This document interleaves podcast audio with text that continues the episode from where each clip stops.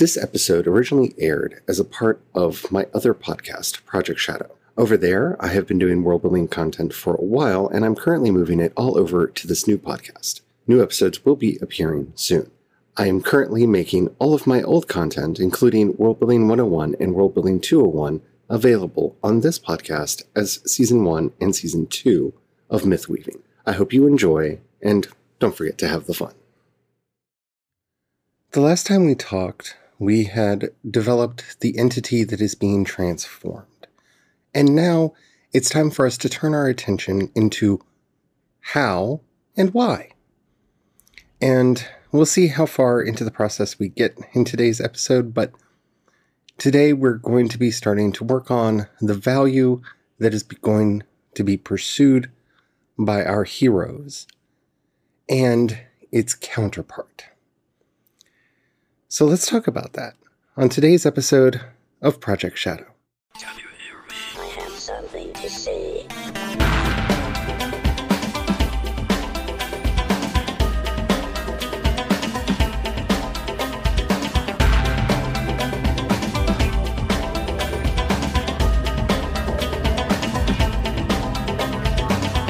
Project Shadow starts now.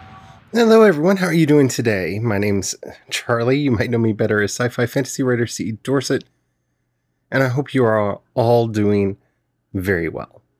Um, I wanted to start this episode by saying if I sound a little bit weird, one, my allergies are still acting up.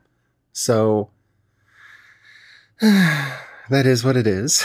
And also, I may sound a little bit low. I I found out that a good friend of mine passed away this morning.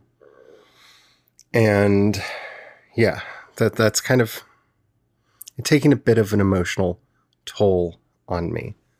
So I, I am sorry if I sound a little bit low, but please take care of yourself, be well, and despite what anybody tells you, right now is the time for social distancing, for self isolation.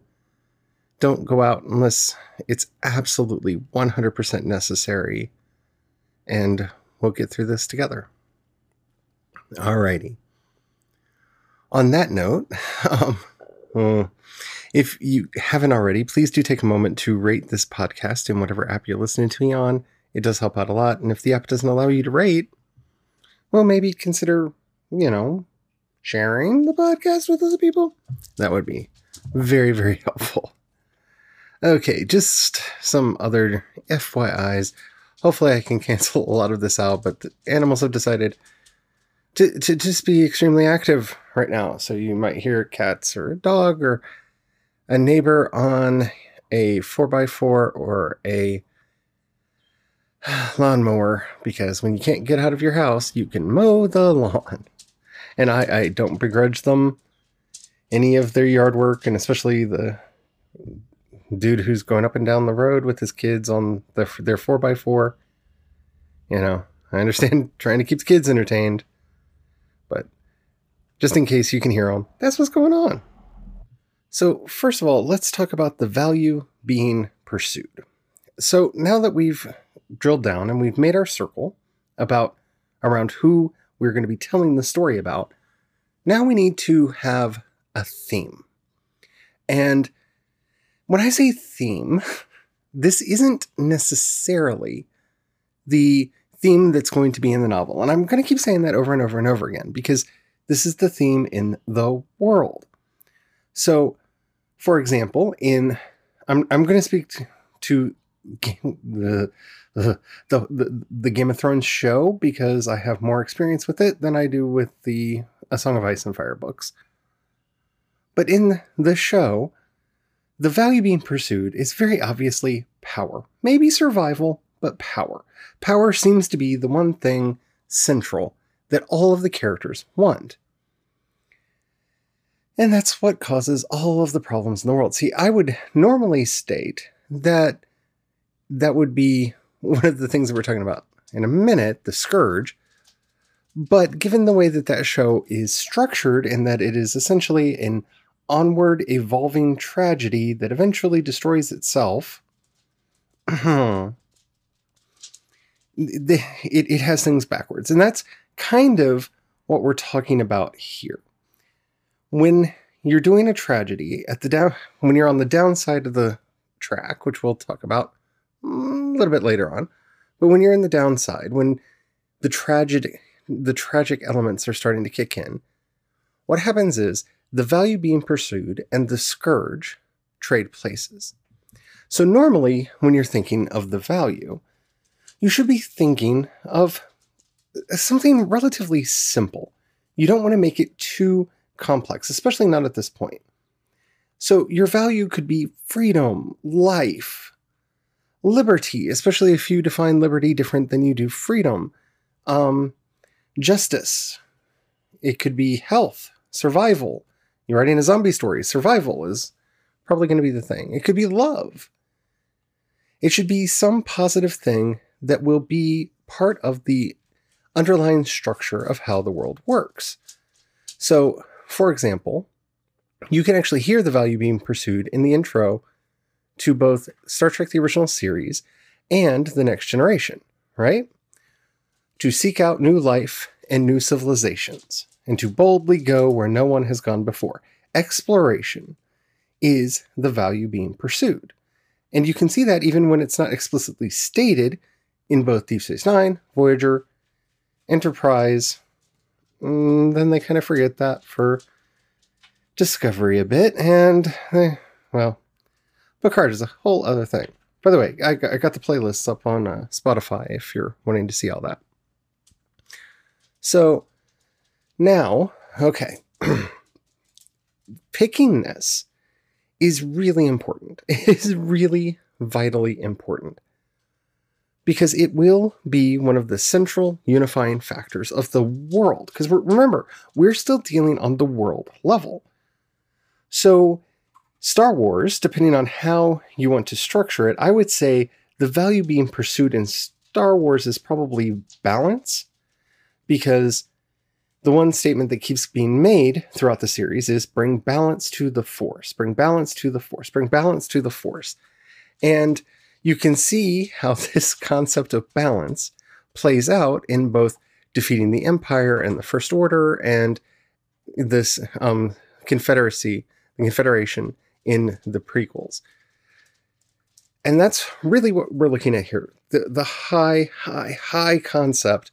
What value what is the highest, the supreme, not the only, but the supreme value in your world? What is everybody in some way, shape, or form seeking? What is everyone in some way, shape, or form trying to accomplish to do? And like I said, make sure it should be one word. One word. Because you, especially at this point, want to keep it as high concept as you can. Because as we're doing everything else, we're going to be iterating on that. And here's where you get clever. Because you also want to be thinking about the scourge. What is its opposite? What is the thing that is in the universe, in the world, that's causing problems? The scourge should definitely be the opposite. And I'm not going to say the equal and opposite because I think that's where a lot of people get lost when they're thinking of this. So yes, if what people are pursuing is life, then maybe death is the opposite of that that you're going to do in your story. But the opposite of life could be other things. Depending on how you're defining life, the opposite of life could be isolation, it could be imprisonment, it could be d- disease, it could be any number of things death is not necessarily the opposite of life. Just as if we're dealing with, say, justice, injustice might not be what you're fighting against. You can look at nuanced and other ways of seeing this and creating these pairings that will allow you to tell a much more original story. I, I would advise you don't don't get too clever because a lot of stories really fall apart, especially at this stage, because we're doing world building, remember, by being too clever by half in how they pair these two concepts, and they don't exactly balance out. Harry Potter, I think one of its biggest failings is that it doesn't really have a valid scourge. I mean, it does kind of from book to book in that there's a specific state of misfortune that Harry and the rest are trying to overcome, and we'll talk about that in a moment. But as far as an actual scourge and, and negative, the value being pursued, in the Harry Potter books is very obviously love. It, it, if you don't realize that, Dumbledore in every book, even after he's dead, sorry, spoiler alert, gives us a monologue about how love is the most important thing. And it is the one thing that we learn in each story that it's the love of those who have gone before us, the love of our parents, the love of our friends, the love is the value being pursued. These stories don't have an actual scourge because the state of misfortune is one that comes later. And you could try to say that it's isolation, that it's loneliness, but it doesn't really work because it kind of flitters about from book to book to book. Now, you can do that, and you can obviously be very successful with that. I mean, the Harry Potter books and movies and whatnot have sold billions of dollars worth of goods. So, you know, you can allow yourself to be kind of flittery about this, but it does create for a bit of a lack of cohesion.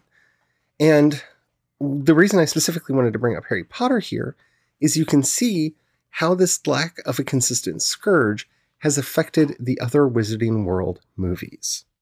So, starting with Fantastic Beasts and where to find them, and going into the crimes of Grindelwald, you can see that one of the biggest problems that these franchises have is there isn't a concept of a villain. You see, the, the place that the Scourge would normally hold when we're doing our world here was in the original series held by Voldemort. So Voldemort is the closest thing that we have to a scourge. And so love is what defeats Voldemort. Well, that's wonderful in the original books, but now that we're expanding out beyond the original world building, it poses a big problem.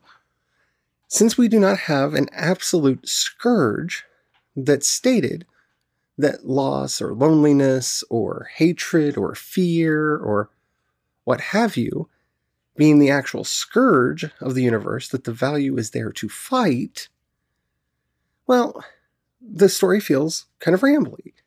It feels kind of loose, and it doesn't hold together in the way that we want it to. Because you can't just plug Grindelwald in in the place of Voldemort.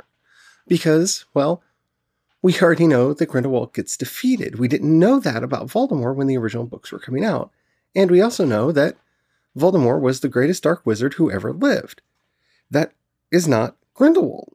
So he's not a valid threat. And this is one of the things that keeps the Wizarding World movies from resonating in the way that they really need to. Because this is a gap in world building. See, you can do more Star Wars because if balance is what we're seeking, then imbalance is the scourge.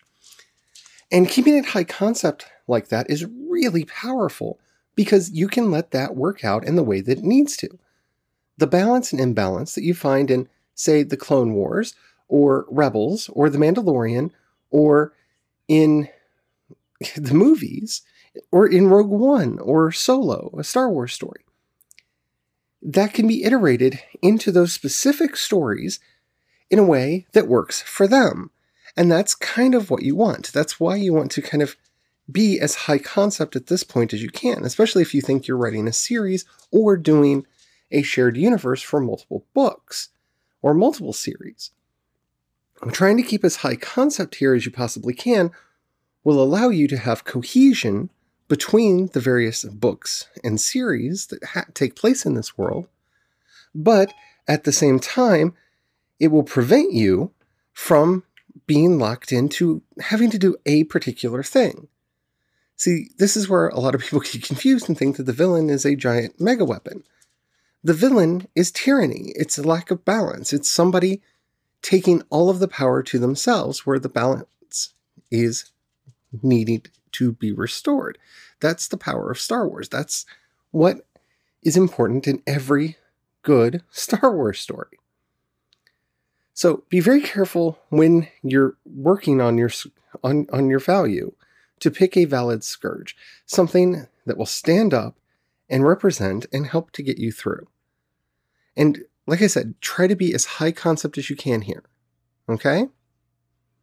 Alrighty. So next, we're going to start developing our hook. Now, the hook, again, these are words that you know from actually working on your story, but we're not talking about that hook. We're not talking about that hook, okay? So the hook is defined by the by the text, and remember we're using John Bonnet or Bonnet. I don't, know how it's pronounced. B O N N E T. His book, "Stealing Fire from the Gods." It is defined in there as um, the unique aspect of the threat that we are exploring. This is where we start narrowing in. This is our hook. Okay? So if balance, going back to Star Wars, is the thing that we're seeking, our value being pursued, and imbalance is our scourge, then the hook is the empire. The hook is this imperial power focused in the emperor that is causing the universe to be out of balance. Everything has to follow the will of one man and all of his corrupt cronies. And as such, the balance that the universe wants to have, the balance that the world wants to have, is not there. And it can't be there because of the empire. And so that's the hook. And you can see how this works out differently as we are iterating into different series, right? The hook into the into the prequel era and into the Clone Wars is not the Empire. It is still Palpatine. We still see him in the background. We still see him functioning in the background. But the actual problem is the Confederacy, the CIS, and everything that they're doing to try to take over and control everything. They are the source of imbalance. And then we start realizing that the Jedi are also a source of imbalance. And thus we get to Revenge of the Sith. The hook is what is going to draw our attention in and makes the danger. It should be intriguing and it should be as unique as you can make it for your setting. Because, yeah, it's easy to do the one thing that must be destroyed, right? Our Lord of the Rings model. It's easy to do the evil empire that we're taking down. And that's fine. If that's what your story's about, then that's what your story's about. That's what your world is going to have to deal with. But do something interesting with that empire. Don't just make them evil for evil's sake. This is where we start digging into this. What is our actual hook?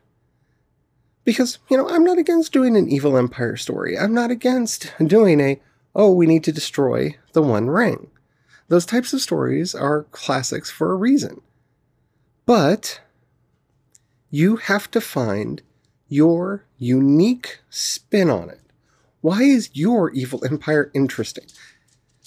That's where a lot of world building fails and what brings down a lot of stories. Because World building is the foundation on which your story is built, on which your books are built. And they're going to be built off of plot and character and prose and all of those wonderful things. But they need a good, firm foundation in world building, in the world itself, so that everything else makes sense, so everything else works in the way that you expect it to. So now that we've figured out our value being pursued, and our scourge. How, when you're developing your hook, what uniquely is preventing the value from being pursued so that only our heroes are actually looking for it in any particular way? And how are they either causing or a part of the problem in the scourge? This is where you can be very creative and very interesting. This is where you can differentiate yourself. And you should spend some time here. And don't worry, you can always come back to it, especially as we dig further in. Our next couple steps along this path are going to be digging more into well, what went wrong? What caused the problem that we're currently in? Try to ask questions of why. Why why is that happening? What did they do that for? When you start asking those questions, because your readers will, your readers will ask ask, well, why did Sauron make the ring? Well, Sauron made the ring because he wanted to be like Morgoth, but he didn't have the power of Morgoth. So he tricked the greatest ma- creator of magical artifacts in the world to make rings to send out to the men, to the dwarves, and to the elves. And in secret, he forged a master ring that once they had theirs on, he could control them all, and in so doing, mimic the power of his master? See, there's an answer to that question.